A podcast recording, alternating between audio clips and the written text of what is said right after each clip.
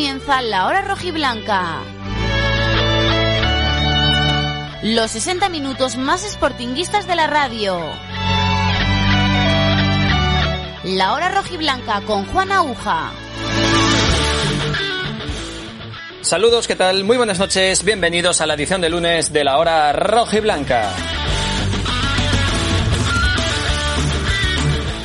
Desde ahora, hasta aproximadamente las 12 de la noche, tiempo para hablar en clave sportinguista. Después ya de lo de la selección española ante Suecia, ya lo hemos visto todo, ya jugado. Ahora es tiempo para que hablemos de lo de casa, de lo del Sporting, del equipo rojiblanco que disfruta todos los jugadores, toda la plantilla de vacaciones pero me imagino que estarán trabajando y mucho en los despachos porque es el momento más importante para la dirección deportiva de cualquier club. Y Javi Rico imagino que seguirá trabajando en la llegada de Cristian Rivera que todavía no se hace oficial porque todavía no hay acuerdo con la Unión Deportiva Las Palmas para que quede desvinculado y parece que hay interés también de más equipos así que se complica un poco aunque parece que sigue siendo el Sporting el mejor posicionado pero veremos lo que pasa. También interés en el delantero del Mallorca Stoichkov que este año estuvo cedido en el Sabadell el anterior en el Alcorcón pero hay más equipos interesados. Bueno momento rumorología, José Ángel que está libre, que sigue suspirando en medio sportinguismo por la vuelta de José Ángel, pero seguro que tiene ofertas de primera división y ahí el Sporting no podrá competir económicamente, aunque le tire volver a casa y el sea sportinguista, hombre, evidentemente si un club en primera le da millón y pico, pues por los 300 que le pueda dar el Sporting o 400 o menos, no sé exactamente hasta dónde podría llegar, el equipo gijonés, pues evidentemente tiene que mirar también por lo suyo eh, de momento.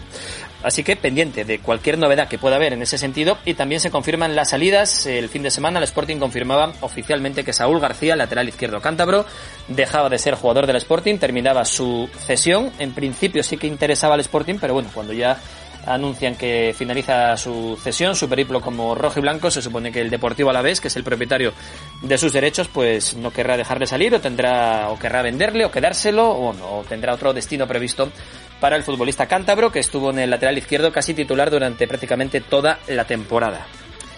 Ahora se queda ahí Pablo García, que había jugado muy bien los partidos que jugó. Muchos no entendíamos que no tuviera más oportunidades, que fuera Saúl el, titular claro durante todo el año. Ahora se supone que al estar solo Saúl o suben a alguien más del Sporting B. Trabanco, David Trabanco es el que más venía participando en los entrenamientos, aunque es un jugador con más eh, vertiente ofensiva que defensiva, pero lo estaban recolocando en ese lateral izquierdo. Pues podría ser una alternativa, pero seguramente Javier Rico, como reconoció el otro día, estará buscando eh, un fichaje externo al club para, bueno, para competir con Pablo García en ese lateral izquierdo. De momento muchas bajas confirmadas, Carmona, Javi Fuego, Cristian Salvador, también Nicola Kumic, Saúl y se supone que los traspasos que, tendrán que llegar o de Yuca o de Manu García o de los dos. Sin descartar Pedro, sin descartar Mariño o Cristian Joel en caso de que llegue alguna oferta y sea real, ¿no? Esos dos millones y pico que se filtró por ahí que había, había ofrecido el Olympique de Marsella por Cristian Joel, pues bueno, ojalá se fuera alguien que no sea titular no digo que ojalá se vaya Cristian Joel, que seguramente será un buen portero y lo podrá demostrar en el futuro, pero si este año no ha sido y el que viene, estando Mariño tampoco va a ser titular, pues si te dan dinero por suplentes, pues mucho mejor que, por titulares eh, en principio. Pero bueno, la planificación está ahí y una información que os vamos a dar enseguida de Manu García, los equipos que quieren a Manu García, que quieren fichar. Ya ha empezado casi la, subasta, la competición, a ver quién ofrece más por el futbolista del Sporting, la gran estrella del conjunto rojo y blanco, junto con Yuca, que ya hemos escuchado el jueves pasado a Javier Rico tasarle en no menos de 6 millones, en algo más de 6 millones de, euros. Bueno, hoy tendremos mucha opinión, mucha tertulia de la afición del Sporting, como los lunes solemos hacer siempre. Hoy con Tino González, con Pablo Álvarez, con Ángel Luongo y también se va a sumar Fricho Justas, que además estará mañana con nosotros con el fútbol de ayer, pero hoy se quiere sumar también a la tertulia para hablar del presente, de lo que pasó esta última temporada y de los visos que tenga la próxima campaña que empezará seguramente a mediados de agosto. Venga, edición de lunes, una semana, una semana más de radio y sportinguismo, la sintonía de Onda Peñes. Empezamos.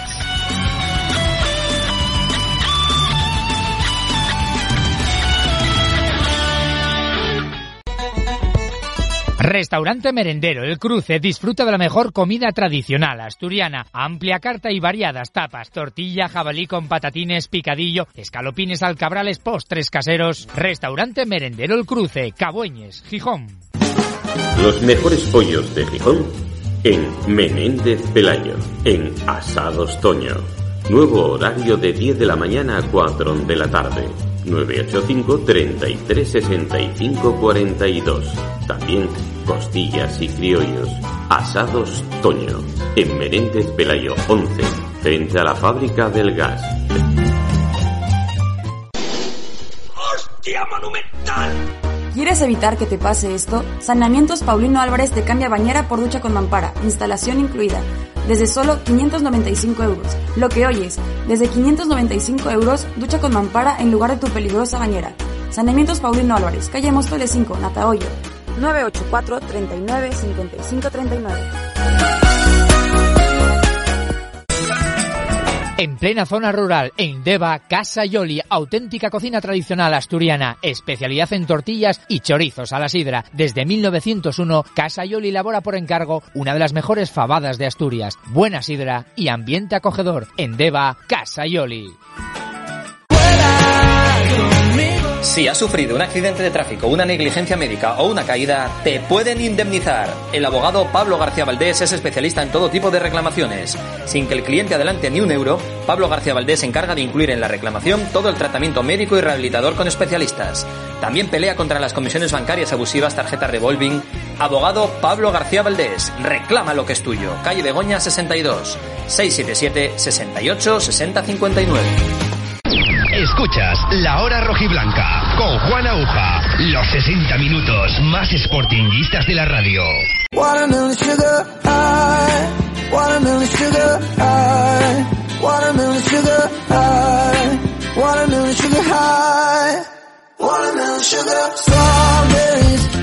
Pues empezamos una semana más de radio y de sportinguismo en la sintonía de Onda Peñes, en el 107.7 de la FM a las 11 de la noche, 4 y 9 de la mañana lasarte.com para escuchar las 24 horas del día la programación de, de esta casa, de Onda Peñes.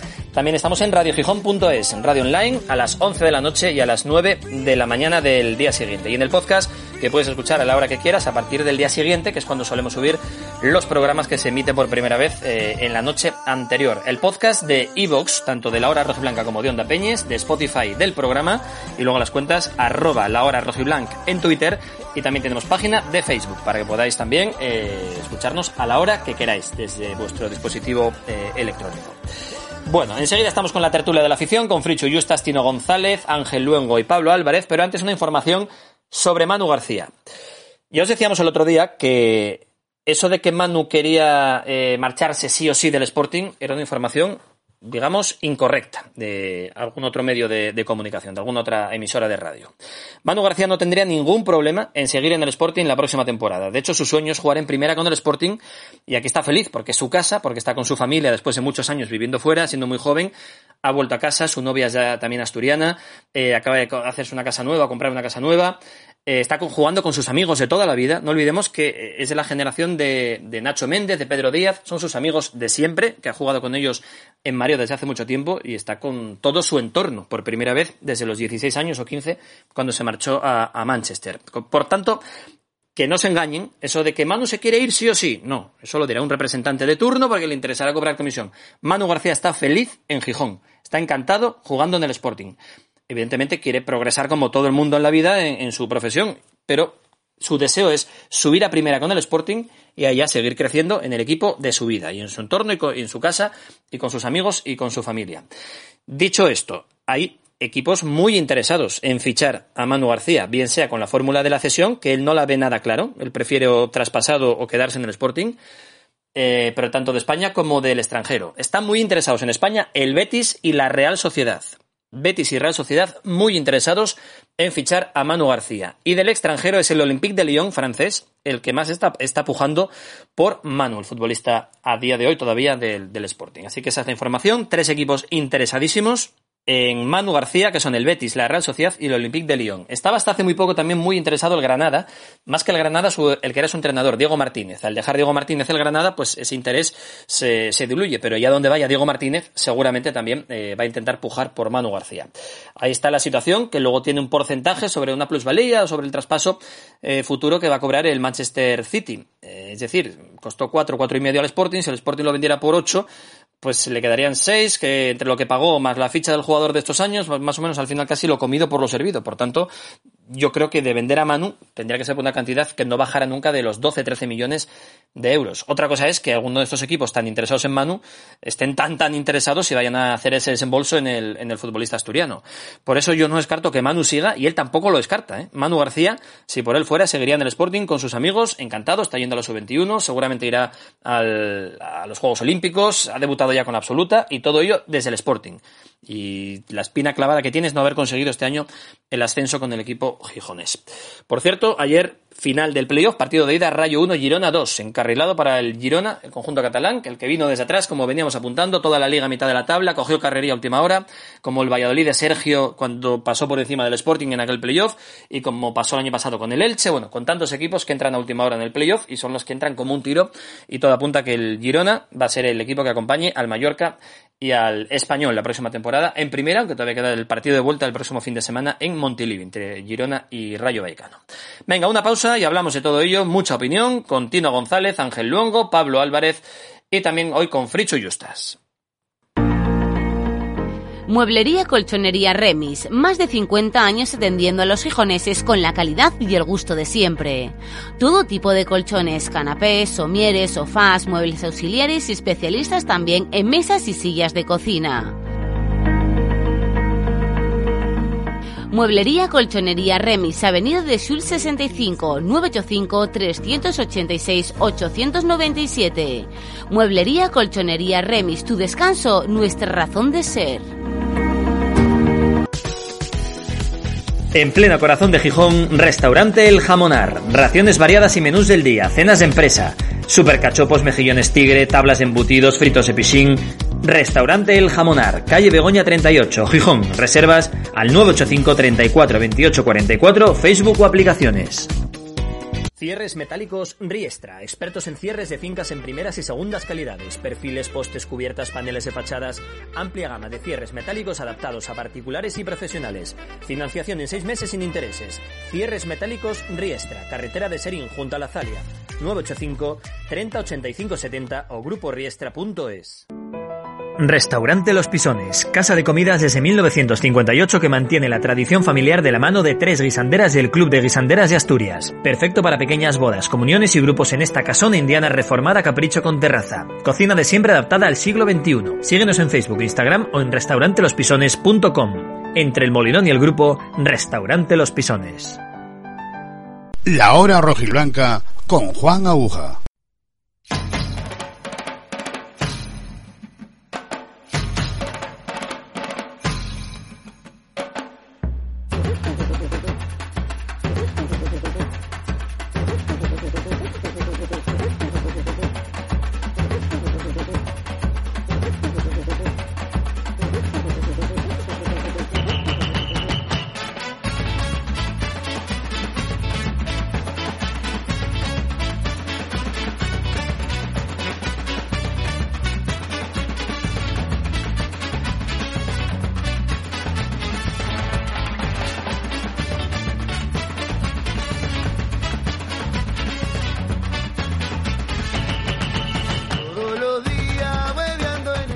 Bueno, pues hoy tenemos eh, mucho tiempo para dar cabida y dar micrófonos a mucha gente, eh, muchos eh, habituales colaboradores del programa, sportinguistas en la tertuliana de la afición del Sporting, porque ahora mismo con todos los jugadores del equipo rojiblanco de vacaciones, excepto Manu, bueno, Manu también está de vacaciones, pendiente de la llamada o no de la selección española olímpica para ir a jugar a, a Tokio, el resto todos de vacaciones y donde hay mucho movimiento es en los despachos, pero todavía no se ha concretado nada, ninguna llegada y la salida solamente las previstas, oficializando el Sporting el otro día, por ejemplo, que Saúl ya no es jugador del conjunto gijonés, que termina su cesión en el Sporting, así que vamos a ver qué pasa por la cabeza de los aficionados del Sporting como Tino González. ¿Qué tal Tino? Muy buenas.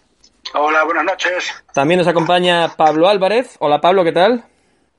Hola, ¿qué tal? Muy buenas a todos y bueno, encantado de compartir unos minutos de charla futbolera y sportinguista con vosotros y con todos nuestros oyentes. Muy bien, igualmente, Pablo. También Ángel Luango. ¿Qué tal, Ángel? Muy buenas.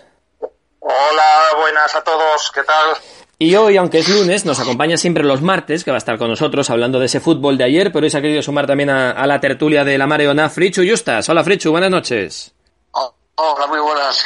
Saludos a todos. Esta semana tengo que pagarte el doble, ¿eh? Por venir dos días. O sea, nada de, na- nada, de nada, concretamente, ¿vale? Acuérdate, la nómina, la nómina que me llegue bien. Eso es, eso es, claro. Aquí solo cobran los galácticos, es decir, nadie, ni yo. Entonces, claro, claro, esto, pero para mí sois super galácticos todos, ¿eh? los que me acompañáis eh, durante todo el año y además en días complicados como lo de porque tampoco hay mucho movimiento, mucha actualidad. Pablo, por ejemplo, empiezo por ti. Eh, ¿Qué crees que puede pasar a corto plazo? ¿Alguna llegada, alguna salida sorprendente o esperada pero importante? Bueno, la verdad es que, mira, mm, viendo la planificación deportiva de la pasada campaña y teniendo en cuenta que este año pues eh, no, no se cumplió el objetivo deportivo y por lo tanto el club pues no anda muy sobrado de, de dineros, pues yo tampoco me espero muchas sorpresas ni grandes incorporaciones. Creo que la línea va a ser un poco mantener lo del año pasado, confiar en, en mareo y bueno pues eh, intentar eh, alguna alguna cesión o, o que venga algún jugador eh, libre y bueno pues esa es un poquitín la, la dinámica luego Mm. podemos entrar a debatir si nos parece acertada o no pero creo que los tiros apuntan a eso Tino, ¿mucha ilusión en el mercado tienes en algún jugador que pueda sorprendernos gratamente o más o menos crees que van a intentar remendar eh, como puedan lo que se está yendo para que quede una plantilla aseadita pero basada en lo del año pasado? Pues sí, pues sí, coincido bastante con Pablo y en lo que estás diciendo. Yo creo que salvo este fichaje del, del chico este Rivera, ¿no? Creo que se llama. Cristian Rivera, campo, eh, pues no, no va a haber nada hasta bastante entrado ya el verano. No va a haber casi movimientos porque la situación económica, por lo que dicen, está bastante mal. Ya con las con la salida prácticamente fija de Manu y de y de y de Yuca, Yuca, mm. las, las tres que ya se dijeron, ah, Manu, Manu va a salir fijo, digan lo que digan, diga Javier Rico lo que diga que no le han pedido salir, pero vamos, estamos eh, acabando todavía la temporada, es más, no ha acabado la temporada la, la temporada que, que estamos terminando, ¿no? Entonces, bueno, pues eh, tienen que aligerar eh, carga económica y lo que va a venir pues va a ser cesiones porque hoy por hoy el Sporting solo solo puede vivir de las cesiones y porque no hay no hay para más ¿eh? y esperemos que Javi Rico eh, acierte porque de ello dependerá muy mucho los objetivos del Sporting no del resultado que den esas cesiones y vamos a ver tenemos una plantilla muy corta tienen que venir no cuatro o cinco yo creo que tendrá que venir seis o siete jugadores nuevos porque de, de abajo tampoco hay mucho de donde tirar. El, el, el filial bajó a la quinta división, ¿no? Sí, sí. No hay mucho. Ahora, eh, nos pueden dar una grata sorpresa como hace varios años cuando, cuando ascendimos en el Benito Villamanín, ¿no? Que al final se tiró de la cantera, los rapaces eh, respondieron y, y nos dieron una buena alegría, ¿no? Por eso yo creo que hasta muy, muy entrado el verano no va a haber prácticamente ninguna ninguna incorporación ni ninguna novedad, salvo las salidas de, de Yuca y de, y de Manu. Claro, es que si salen Yuka y Manu, tiene que venir alguien por ellos. Se ha ido Carmona, se ha ido Kumic, se ha ido Saúl, se ha ido Javi Fuego, se ha ido Cristian Salvador. Y tampoco han confirmado, Javi Rico nos dijo el otro día nombres de jugadores del Sporting B que vayan a promocionar a dar el salto al primer equipo. Es decir, son cinco bajas más dos supuestos traspasos, serían siete bajas a, a cubrir. Ángel, no sé, ¿qué perspectivas ves tú? ¿Lo ves halagüeño esto? Yo, yo no lo veo nada bien. Yo veo que se repiten los mismos errores de siempre. Se, ha dejado marchar a un jugador tan válido como Cristian Salvador. Va a venir otro Cristian en su lugar que seguro, bueno, pondría la mano en el fuego que va a cobrar mucho más de lo que de lo que quisiera cobrar Cristian Salvador aquí. Y no sé si es su rendimiento. Y ya dijo en la rueda de prensa Javi Rico el jueves pasado que había que tener paciencia. La verdad es que cuando, cuando no hay dinero eh, hay que esperar, hay que esperar a últimas horas del mercado para, para, para ver qué pasa. Y lo de Yuca a ver cómo, cómo, cómo lo resuelven porque era lo que tenían previsto y con la noticia esta de que no pueden vender, no puede jugar en Inglaterra, yo creo que se, se les ha borrado de un plumazo un buen cliente o el mejor cliente posible para un, para un jugador de fútbol ahora. Muchos, muchas posibilidades menos ahora sin eso de, de Inglaterra, porque no, no, no les sirve como... Fue algo enrevesado. Decían que si era internacional absoluto con su país, eh, podrían abrírsele el mercado porque dan más facilidades la Premier. Ahora resulta que eso no es así como nos lo habían pintado, ¿no? Es, es un sistema de puntos. Mm. Eh, no sé cómo es el sistema de puntuaje, pero pero el número de partidos jugados en la liga, el último año, los últimos 12 meses, no el último, la última liga. el último año y cuántos partidos, cuántos goles, cuántos, cuántos partidos con, la, con, la, selección, cuántos goles con la selección, todo eso apuntaba y, y con todo lo que hizo en los últimos 12 meses no le dio para sacar los puntos suficientes y yo creo que el Sporting ahí se mete en un problema porque yo creo que donde se podía sacar realmente dinero por, por un jugador mm es, es la única liga que ahora tiene dinero, que es, que es la liga inglesa. Bueno, se había rumoreado aquí equipos de interés del Valencia, del Getafe, del Mallorca, bueno, no solamente en la Premier, pero es verdad que sí era un escaparate muy jugoso para el Sporting cualquier equipo de la Premier o de la Championship, porque en la segunda inglesa hay equipos de la segunda inglesa que manejan más dinero que alguno de la primera española. Sería una opción, pero bueno, queda mucho tiempo, estamos todavía en, en junio. ¿Y cuál es tu punto de vista, Frichu, de lo que estamos viendo de momento, lo que, lo que parece que va a ser el Sporting del año que viene? Pues exactamente igual, con mucho riesgo de, que no lleguemos a donde estamos este año. Este año peleamos hasta la última jornada por entrar al playoff.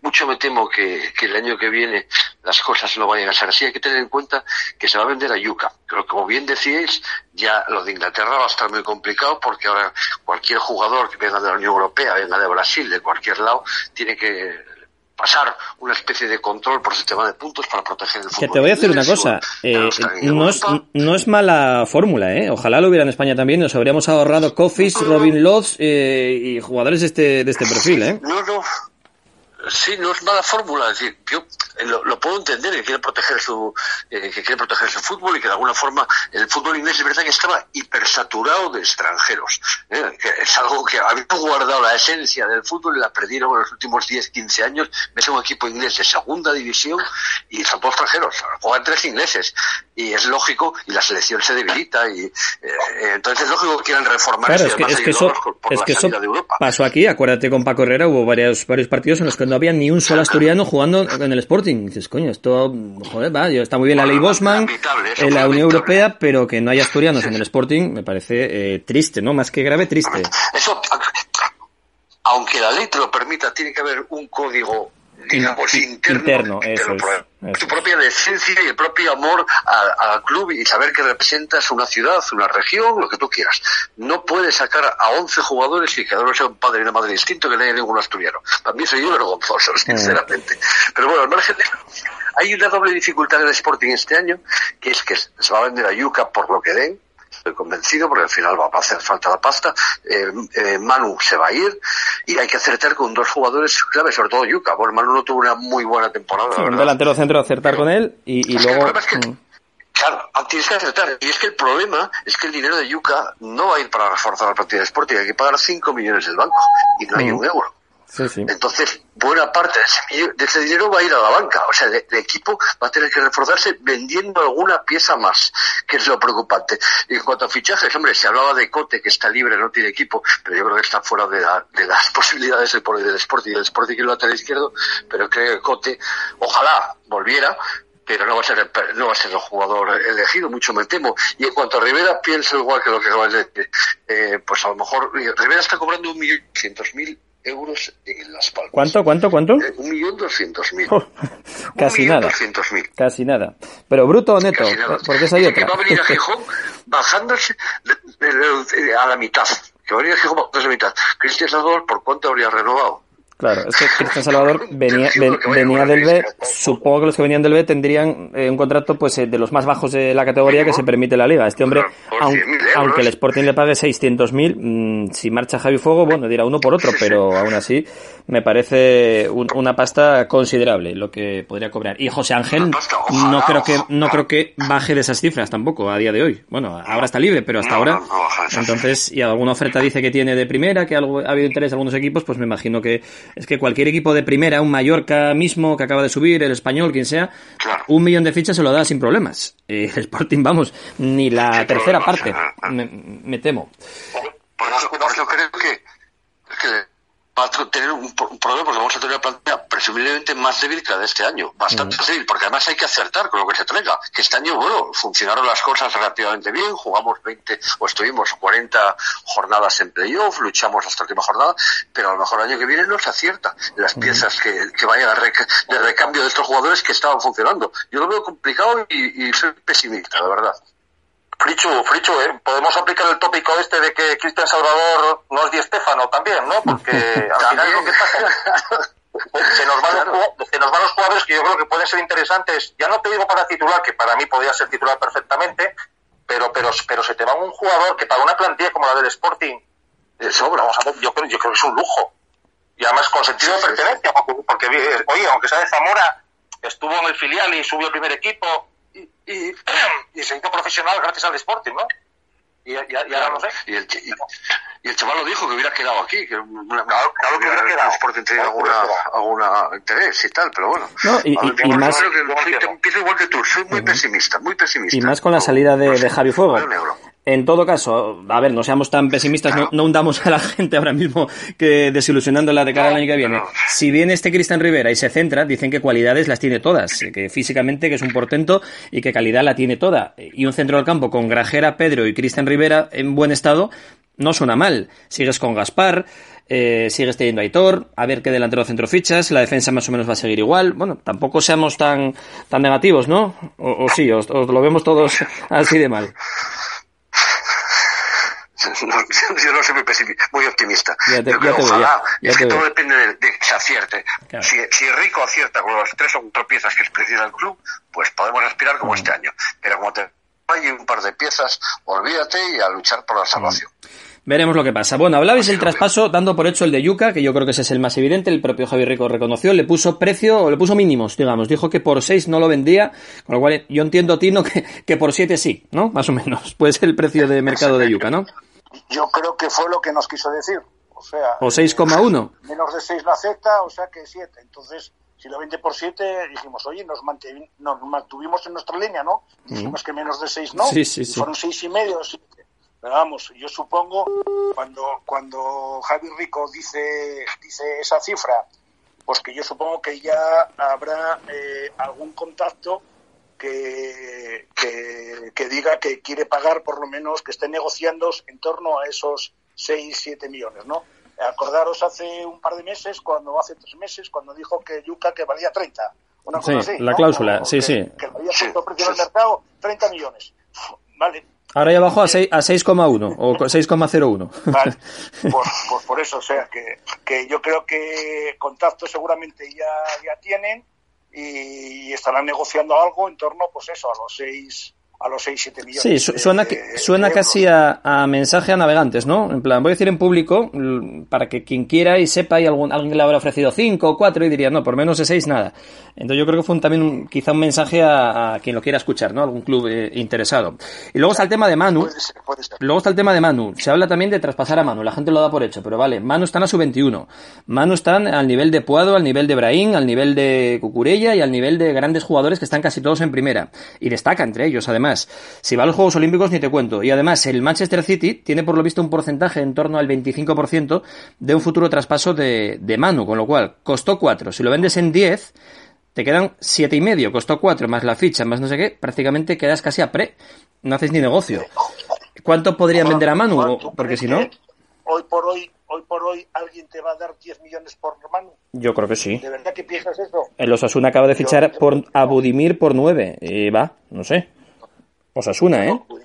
es un jugador de primera que ha marcado goles. Eh, Manu no ha hecho una temporada, digamos, eh, notable. Sí que ha sobresalido en la selección.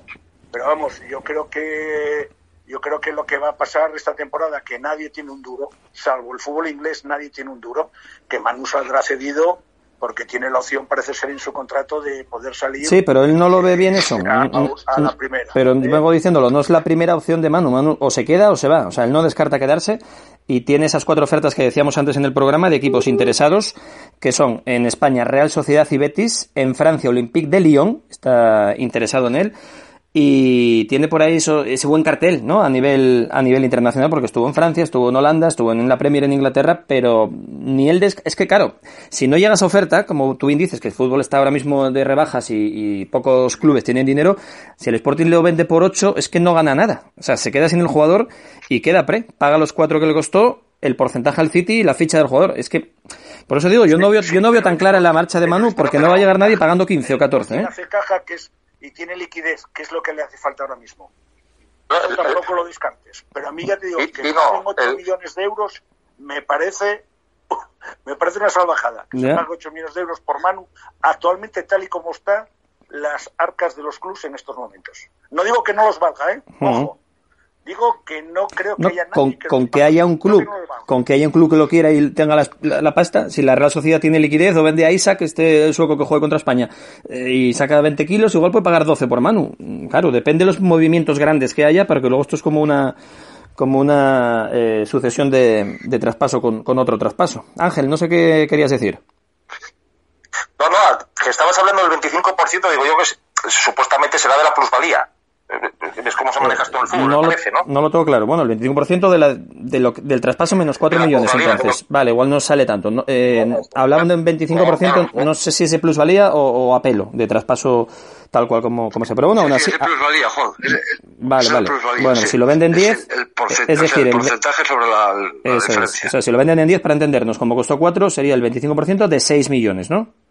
De 6. Claro, Eso ima- es, claro, quince, ¿eh? imagínate que lo vendan por 3 porque se devaluó y, y te tienes que deshacer de él porque ya no, no es el jugador que era. Entonces ya no se le pagaría nada, claro. Lo vendes por Ujú. 3, claro, pi- pierdes dinero y todavía tienes que darle dinero al, al City. Pues a eso voy. Eh, Claro, si- el problema del Sporting es la urgencia, la urgencia para, para tener dinero para poder montar la plantilla del año que viene. No tiene un duro. A lo mejor el Sporting lo tiene que regalar, al vender, porque es que necesita pasta y la necesita ya. Hay que pagar los 5 millones al banco y hacer un equipo y, y tener un tope salarial aceptable y, y para poder contratar jugadores. Pues la solución, Frichu- muchas carencias que tiene hoy en día. Acordaos, acordaos, acordaos que eso fue lo que le pasó al Sporting hace unos años cuando vendió a Villa, ¿eh?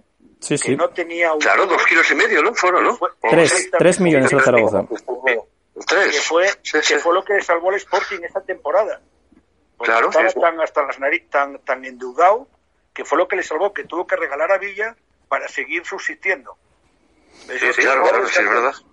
Sí, sí. Y lo regaló, y lo regaló previamente habiendo renovado Villa, para poder sacar algo de dinero. Sí, como, Que como- se podía gratis. como en su día que Eh, Abelardo creo que fue. O también renovaron con el Sporting para luego sacar el club traspaso para hacerle el favor al Sporting en aquel momento. Creo que 250 millones cada uno, uno al Madrid y otro al Barça, me parece que, que por ahí pagaron. No sé, Pablo, Pablo, te veo muy, muy callado. A ver, ¿qué opinas tú de todo esto? Las ventas, las cifras, ¿van a pagar 10 o 12 por Manu? ¿Van a pagar seis y medio por Yuca? ¿O vamos a quedar aquí sin, sin un chapo para este verano?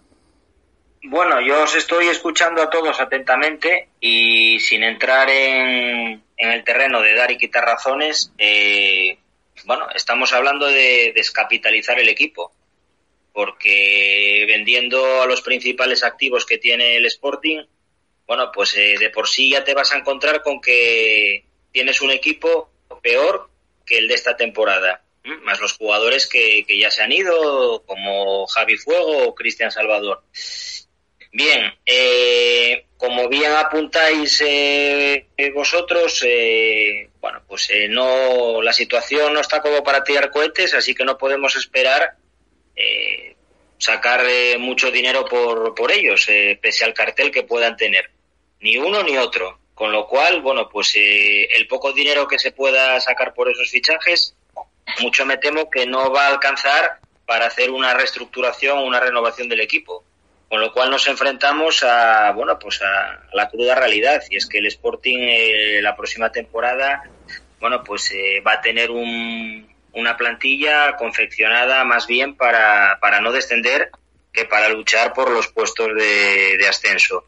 Así que en ese sentido, bueno, pues eh, la situación no es, no es nada halagüeña.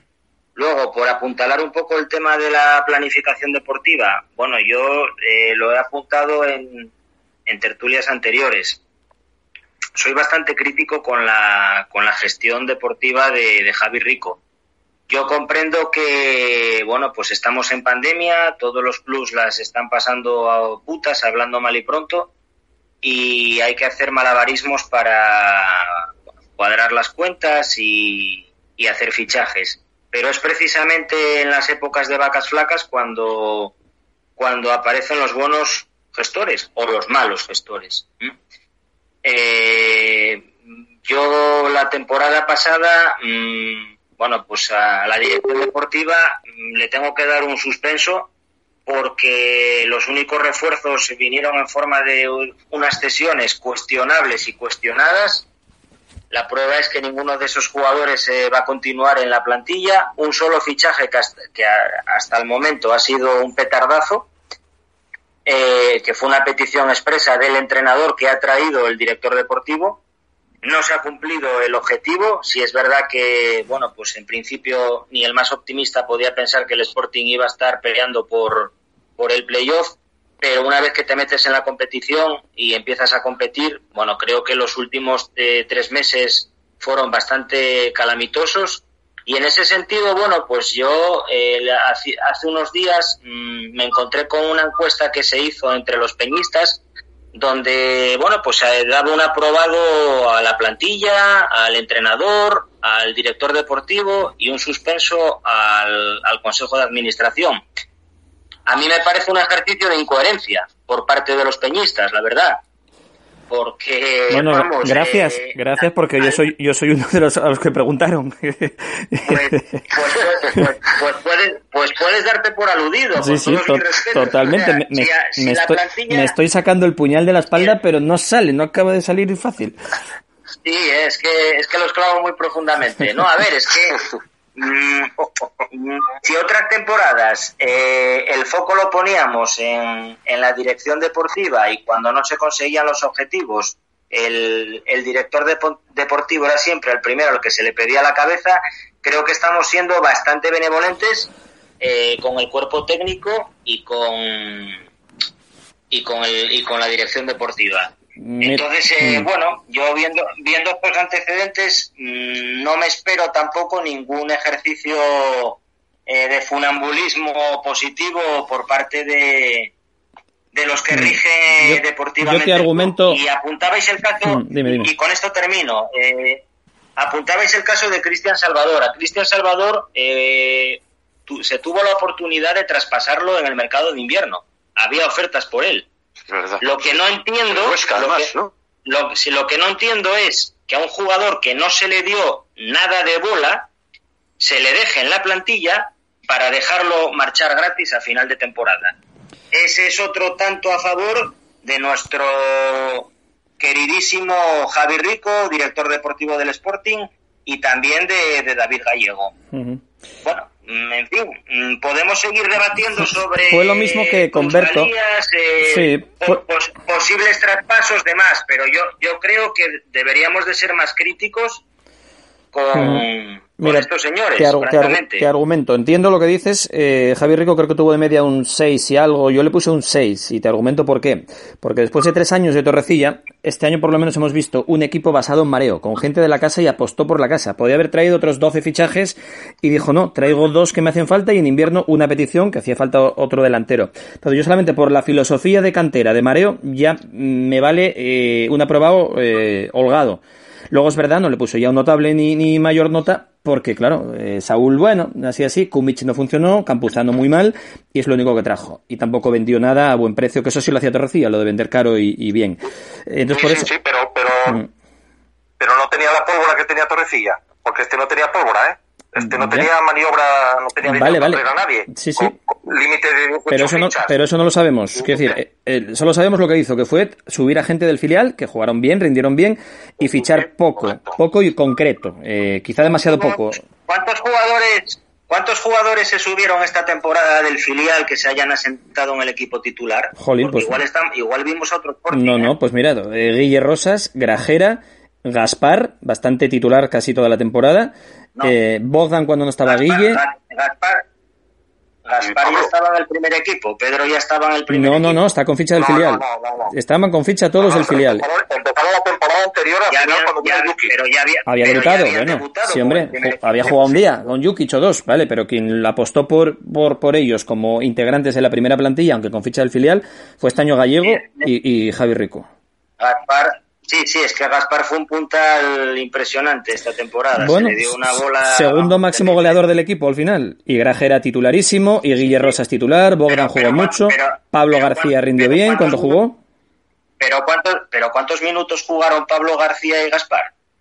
A lo largo de la temporada. Gaspar unos cuantos. no sé, parece que estamos, parece que parece que hemos visto otro Sporting. No sé cuál viste tú. Yo vi uno que estaba plagado de jugadores que el año anterior ah, estaban en el filial. Hoy, hoy yo no sé dónde leí yo el porcentaje de minutos por jugadores de mareo eh, eh, alcanzaba el 52%. Y, y el, el año de, de, de, los guajes de ascenso con, con Abelardo, con el Pitu, creo que estaban en el 68, que ahí evidentemente eran, casi todos. Mm. Eh, y, y, solo hay otra temporada que estuviera por encima del 52, que fue la siguiente, la, la de la permanencia, con John y con, con, Guerrero, con todos estos, que fue el 57. Y este, y este año el 52. O sea que en los últimos 20 años es el tercer año donde más protagonismo hubo de jugadores de Mario en el Sporting. O sea que en ese por, por eso te digo, hombre, sí, se, ha visto, sí, pero se ha visto claro, más canteranos que, años anteriores. Pero es que yo hablo de nombres propios. Me estáis, me estáis mencionando a Pablo García y a Gaspar. Pero ¿qué peso han tenido Pablo García y Gaspar a lo largo de la temporada en el equipo? Si se han tenido que conformar con los minutos de la basura. Pablo García empezó de titular, pero enseguida perdió el puesto en, en favor de Saúl. Y Gaspar Gaspar ha jugado, vamos, una insignificancia. Bastante ha rendido para lo poquísimo que ha jugado. Pero eso, eso es un, eso hay que apuntarlo en el deber del entrenador. No. vamos, no sé. No sé yo, te, te, veo muy crítico, verdad, te veo no. muy crítico, pero presencia Hombre, de, pues de, al menos. Sí, sí, sí, sí. Mira, pero escucha, por lo menos 4, 3, 4 jugadores claro en el equipo titular solía haber, entre Grajera, Guille Rosas fijos, eran prácticamente los dos si quieres, contamos a Pedro como asentado, aunque ya estaba en el primer equipo. Eh, no sé, lo que jugó Gaspar, lo que jugó Pablo, incluso Pelayo tuvo un par de partidos ahí cuando. Pedro. Pedro, Pedro y Grajera, por cierto, que ha acabado la temporada bastante mal, ¿eh? Tampoco es para sacar pecho. Vale, nada. Que, bueno. Y el que juega también, que acabó mal, ya, acabaron mal todos, claro, evidentemente. El equipo ah, se hundió. Ah, que. Sí, sí, sí. Por yo creo que, si me permitís, yo creo que eh, lo que yo lo, lo, miro en comparación con lo que había antes. Y claro, vienes de un Sporting en el que no jugaban asturianos, en el fichado Claro, es que venimos de ahí, ¿eh? Claro. 4 o 5 años, 13, 14, 15 eh, jugadores, todos de fuera, cada uno de un padre de madre distinto. ¿no? Y a mí, eh, por lo menos yo me, me, identifico con este Sporting. Pueden jugar mal porque acabamos la temporada, como, como todos estaremos de acuerdo, la acabamos muy mal, sin gasolina. De los 10 últimos partidos me parece que ganamos dos solamente, bueno, mal. Uh -huh. Pero así, seguía sintiéndome que era mi equipo. Cosa que con los Traore, eh, no sé, bueno, todos aquellos que nos trajeron, pues oye, yo había un equipo que podía ser, no sé, cualquiera, pero yo no me sentía Claro, es que sumas, sumas a los que estaban en el, en el B, que los chavales que debutan, le sumas a Manu García, también de aquí, a Javi Fuego, también de aquí, eh, Pedro que ya estaba sentado. Dices, va, jolín, más o menos la mayoría eh, tiene sentimiento de pertenencia. Eh, otros años no. Yo por eso sí le aprobé a Javi Rico porque por motivo que sea tuvo que hacer este equipo. No había dinero y no sé qué. Perfecto, pero lo hizo. Y bueno, más pues o menos... Entonces, entonces, Juan, tendrías que haberle dado también un aprobado a la directiva. Porque a Javi Rico no. le trajo la directiva, ¿no? No, no, pero te digo, ah, ahora te argumento por qué le puse un 3 a Javier ah. Fernández. Por el tema de los abonos, que yeah. me parece una indecencia cobrar, exigirle a tus abonados eh, un préstamo al 0% de interés sabiendo que no íbamos a poder ir al campo en todo el año. Y luego por la gestión económica, que aun cobrando abonos no puedes estar en menos 5 menos 6 millones año tras año. Algo tienes mal de estructura económica de base. Entonces, no puedo aprobar un presidente sí, que tiene que gestionar el dinero y lo gestiona mal, que nos hace ese feo a los abonados y encima que deportivamente tampoco cumple el objetivo que tendría que marcarse, que es estar en primera. Entonces, claro.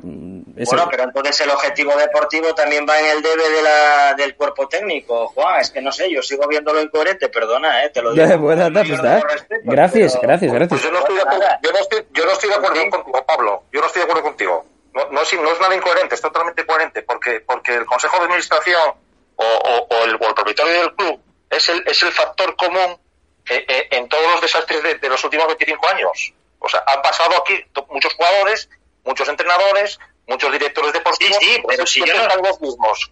Yo no, y, yo, son los que realmente están bajando la media de todo lo que puede ser este club, porque este club es, es, sí, sí, es muy grande y es muy potente. Yo soy el primero, yo soy el primero que no le da un aprobado a la directiva, pero igual que no se que no se le da a la directiva, considero que no se le debería haber dado al, al cuerpo técnico. Vale, y, y a, a los jugadores, Pablo, ¿qué le, ¿qué le, darías a los jugadores tú de 0 a 10? ¿A ah, la plantilla en conjunto? sí. sí les, les daría un aprobado raspado. Vale, pues la misma incoherencia que me criticas a mí, suspendes no. al, al, entrenador, al director deportivo, al presidente y los que de verdad no. protagonizan el devenir del equipo, a eso los apruebas. No, no, Estamos igual. No, no, y si, quieres, y, y si quieres, como tú dices, te lo argumento también. Venga, venga. Los jugadores rinden de acuerdo a sus posibilidades. Teníamos la plantilla que teníamos y yo era el primero en decir que con esta plantilla no podíamos aspirar a grandes cosas. Con lo cual, ellos han rendido a su nivel. Al final, el tiempo da equita razones y el equipo ha acabado donde en un principio presuponíamos que iba a acabar. Mm. Nos creímos durante, durante bastante, un, tramo bastante largo de la temporada que podíamos pelear por, por, el ascenso, pero al final al equipo se le acabó viendo las posturas que tenía. Sí, en eso estoy de acuerdo contigo, hombre, te lo digo por, ya que me dices que soy incoherente, digo, pues tú si apruebas a uno y otros no, es el mismo argumento que me criticas, pero la plantilla, desde luego, yo sí le he puesto creo que un 6, me parece. Mm. Te lo acabo sí, de sí, correcto, correcto. Vamos a jugar a esto que hacía la Nueva España. A ver, Tino, ¿tú qué notas pondrías presidente, director deportivo, entrenador y plantilla? Bueno, pues yo, eh, yo a la plantilla eh, le daría un notable porque yo opinaba como Pablo en el sentido de que yo creía que íbamos a estar eh, peleando por no descender. conseguimos el objetivo bastante pronto y hasta la última jornada estuvimos peleando por, por meternos en el playoff. ¿no? Entonces, eh, en base a eso, yo a la plantilla le doy un 7. Eh, a eh, creo que fue fiel. A Gallego también, ¿no? Sí, sí, entrenador, director deportivo y presidente, o consejo. A Gallego, pues él siempre fue fiel al estilo que implantó desde el primer momento y fue a pelear hasta el último partido con su estilo y con su sistema, que fue el que, que, el que inculcó a sus a su jugador. ¿Y qué le pones? Fue, coherente y yo pues le pondría otro 7. Otro 7. Eh, ¿A Javi Rico, el director deportivo? pues bueno, a Javi Rico, teniendo en cuenta eh, cómo, cómo tuvo que gestionar, porque eh, no es que eso no tuviera un duro, sino que es que además debía, el equipo debía, o sea, no podía hacer fichajes, no podía pagar lo que se podían merecer estos jugadores que venían y hubo que darles el mínimo salario eh, para que pudieran venir para acá. Entonces, bueno, eh, Javier Rico es el artífice de, traer a Gallego aquí, y evidentemente que fueran amigos y todas esas cosas, pero bueno, en el mundo del fútbol hmm. se mueve todo por, por amistades, ¿no? Entonces, bueno, pues eso ya lo tienes que dar como, como un supuesto y como una base. Entonces me parece me, parece bien su, su, gestión. Entonces le puedo poner un 6. Un 6, vale. ¿Y al presidente? ¿Al consejo? Y a la directiva le pongo un aprobado porque la directiva fue el que trajo a Javi, a Javi, a, Javi Javi Rico, que a su vez trajo a Gallego. Entonces, apruebas a el, al consejo de, del Sporting, pese al tema económico y el no subir y lo de los abonos y todo esto. Exactamente. Vale, vale. Oye, esto está muy bien porque para que luego nadie me diga, no, oye, que solo llevas a críticos. Oye, ¿no? Aquí Tino González está aprobando al Consejo de Administración, ¿eh? Para que no me digan a mí que, os busco ahí ya, que os influencio de, de, antemano. Sí, a ver, es que si, si criticábamos al Consejo por traer a Torrecilla, claro. que lo hizo mal, bueno, pues entonces no podemos criticar a Javier Rico, que para bastantes, para Pablo no, pero para bastantes lo, lo hizo bien. Pues bueno, eh, el, Consejo de Administración yo creo que es el que tiene que marcar las líneas maestras de lo que tiene que ser el equipo, es el que tiene que dar las instrucciones al, director deportivo y que el director deportivo, que es el que sabe, el que tiene que saber de fútbol, es el director deportivo, es el que tiene que actuar con los medios que le dan o con los medios que tiene el Sporting. Entonces yo creo que en ese sentido eh, las instrucciones de la directiva fueron muy claros y creo que eh, al principio de temporada, creo que lo comentamos, dijo había que asturianizar un poco el equipo, había que tirar de mareo. Y eso se hizo. a un director deportivo con, con, esas, con esas premisas. yo creo que el director de, eh, deportivo intentó cumplir con esas premisas dentro de, de, lo que es la situación eh, económica del club. Vale, pues, pues una... Entonces, por eso, por eso a la directiva le doy aprobado y al, y al director deportivo le doy un, un 6. Vale, pues Esa es mi, mi, coherencia, digamos, ya que hables de coherencia. Sí, sí, sí, sí. Eh, bien argumentado. Argumentos tan válido como otro. Fricho, que tenemos ahí respirar, que te veo nervioso. Que, a ver, ¿qué notas quieres poner tú? No. Estás muy cerca del teléfono. veamos. A ver, ¿qué, qué, qué, notas pones tú? Un, eh, a la plantilla un 7, porque creo que con todas las limitaciones que tenía, 17 profesionales, eh, no se les podía exigir gran cosa, muchos jugadores sin experiencia en la categoría, yo creo que hicieron aceptablemente bien, estuvieron peleando hasta el último minuto, bueno, hasta el último minuto no, pero bueno, hasta el último partido por, por, por el playoff, y creo que la plantilla cumplió, unos jugaron mejor, otros peor, pero en reglas generales esta línea de líneas generales está bastante. ¿El entrenador? Gallego, otros siete. Esta plantilla con solamente 17 profesionales y tan pocos miembros para hacer cesto, esto, que con un fútbol más vistoso o menos vistoso, para muchos menos vistoso, pero, sí efectivo durante buena parte de la temporada, consiguió llegar eh, con vida ya no daba más el equipo de estilo físico y tal, y es lógico, porque no había posibilidad de rotar como tenía Almería. Almería tenía 25 profesionales, o como tenía el Leganés, o, en fin. Vale, notable para jugadores y entrenador, director deportivo. Un 6 a Javier me explico porque eh, está Pablo ahora subiéndose por las paredes, Pablo. Estáis aprobando hasta la directiva. está Pablo que Malu está poniéndose, me parece a mí. les daría un 6 por la sencilla razón de que hizo bien lo que cabe, pero también es verdad que las aportaciones que trajo no, no cumplieron algunos, en algunos aspectos, pero quedaron un poco cortas con lo que se esperaba de ellos. Y luego hubo alguna gestión, como la renovación de Nacho Méndez, que no entendí las formas. Jamás entenderé que esa parte de un jugador porque vaya a renovar o no vaya a renovar, parece que son cosas que hay que tener un poquitín más de, de mano izquierda desde mi perspectiva. Y por último, la directiva le daría un 2, porque si tenemos 17 fichas este año profesionales y la situación económica es la que es, viene motivado por la gestión de estos mismos eh, gestores, la redundancia, en los años anteriores. Esto no es que aparezca porque llueve y de repente caen pocos millones del cielo, no. Es que tenemos poco y tuvimos que pedir un crédito de 5 kilos al banco y tuvimos que tal por, por, por la, por la nefasta gestión económica de los años precedentes. Por lo tanto, un 2 eh, yo creo que es la nota justa para ellos. Vale, también argumentado por Felicio Justas. Ángel, ¿me faltas tú? A ver, yo voy más o menos un poco en la línea parecido a, a Frichu. Yo a la plantilla le daría un ocho y medio, ¿eh? porque creo que ha sido muy corta, coincido con Frichu. Eh, muchos jugadores jóvenes con muy poca experiencia y el hecho de ser corta es lo que nos ha pasado al final de la liga, que, hemos llegado sin gasolina. Pero yo creo que han cumplido bien, hemos quedado séptimos, yo creo que lo hubiéramos firmado todos antes de empezar la liga, por no te lo digo casi, casi, casi un sobresaliente. A, a Gallego, a Gallego le voy a poner un, un cinco raspadito, un cinco raspadito porque yo creo que podía haber gestionado un poco mejor el tema de los minutos de jugadores importantes en, toda la liga. Eh, ya sabemos de jugadores que no les ha perdonado casi ni un minuto, no, han podido descansar, como Javi Fuego, o, Yuca, que al final se les vio un poco cansados. Y yo creo que se podía gestionar un poco más ese tema, haber tirado de jugadores como Berto, o darle más bola a, Pablo Pérez o, incluso a Carmona, que son los que están en, el banquillo, ¿no? aunque sea para jugar minutos. al, al Javi Rico, al director deportivo, yo le voy a dar también un 7. Un 7, ¿por qué? Porque ha hecho lo que ha podido con la poca pólvora que tenía para, para disparar. Y, yo creo que poco más ha podido hacer que, reunir un poco los jugadores. Ha, atado a, los jugadores jóvenes de la cantera, que yo creo que eso es una cosa muy importante. Los tiene bien ataditos hasta 2025, la mayoría de ellos.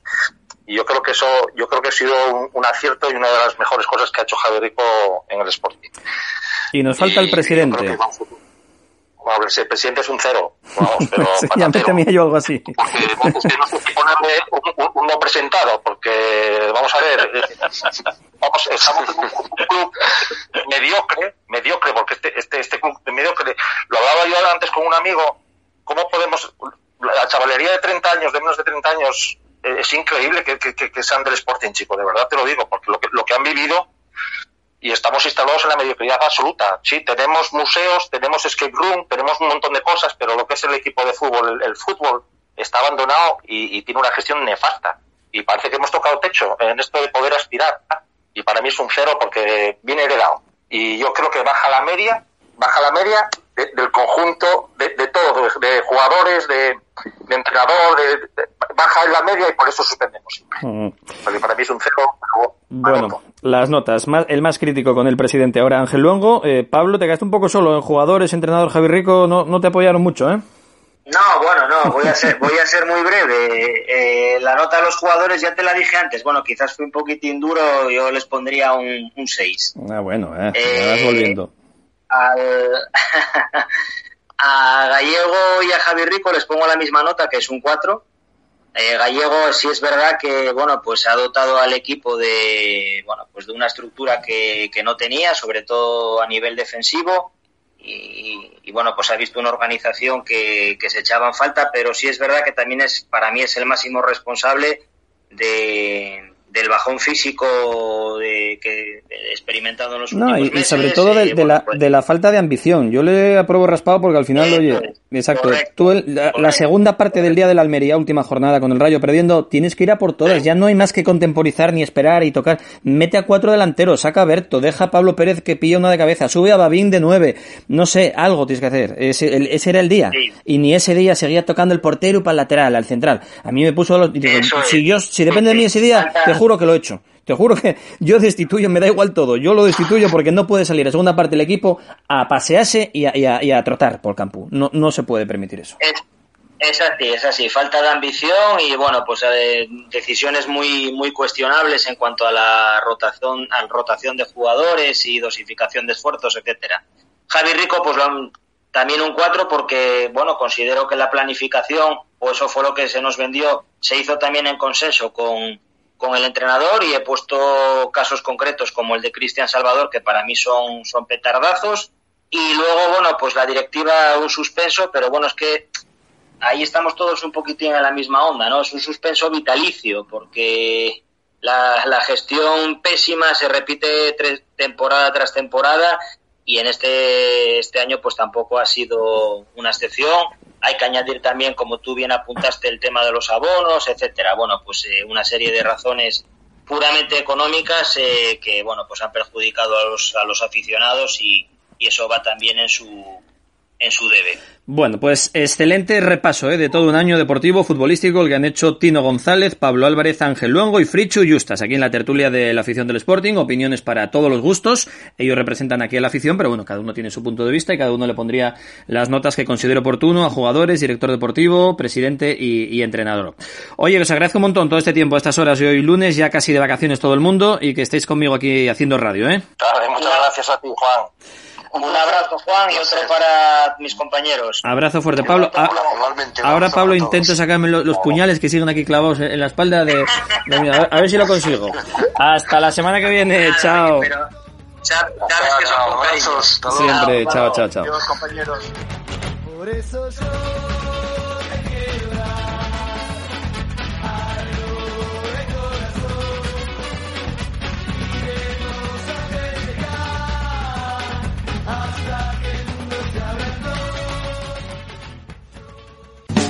Le Poulet Rôti. Los pollos asados por esencia, las mejores costillas y los mejores criollos en pleno corazón de Gijón. Nuevo horario de 10 de la mañana a 4 de la tarde. Teléfono 985 34 40 86 en la calle Asturias 11 en Gijón. Restaurante Las Peñas. Disfrute de la naturaleza y de buen tiempo en nuestro merendero restaurante. Restaurante Las Peñas, especialidad en pescados del Cantábrico, carnes asturianas y tapas variadas. El último domingo de mes, Cordero a la Estaca. Restaurante Las Peñas, amplio parking con terraza y juegos infantiles. Restaurante Las Peñas, 985 33 82 99. En Camín de los Arrieros 72 de Gijón, a 3 kilómetros del Jardín Botánico, encontrarás el Restaurante Las Peñas. Saneamientos Paulino Álvarez. Todo en material de fontanería y calefacción. Radiadores y calderas. Tuberías, accesorios de PVC, muebles de baño, mamparas. Reformamos su baño completo al mejor precio. Más de 25 años de experiencia en venta directa al público y al profesional. Saneamientos Paulino Álvarez. Calle Móstoles 5, Natahoyo, Gijón. Teléfono 984 39 55 39. Escuchas La Hora Rojiblanca con Juan Aguja. Los 60 minutos más sportinguistas de la radio.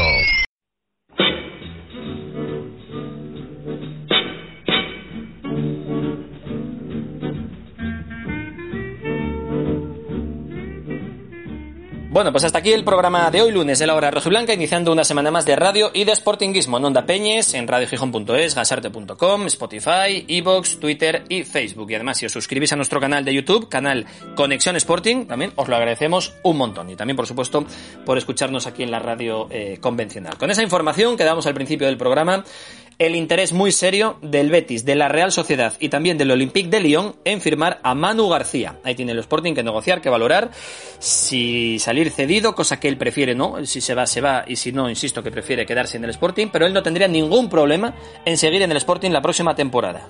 Insisto, esa información que salió por ahí en otros medios de comunicación no es correcta. Eh, Manu García no tendría ningún problema, estaría feliz siguiendo un año más en el Sporting, aunque sea en segunda división. Venga, pues hasta aquí el programa de lunes. A las 4 y a las 9 lo repetimos en Onda Peñes, a las 9 en radiogijón.es, a la hora que quieras en el podcast y mañana martes a las 11 de la noche, la hora Blanca va a volver a empezar. Gracias, hasta mañana, adiós.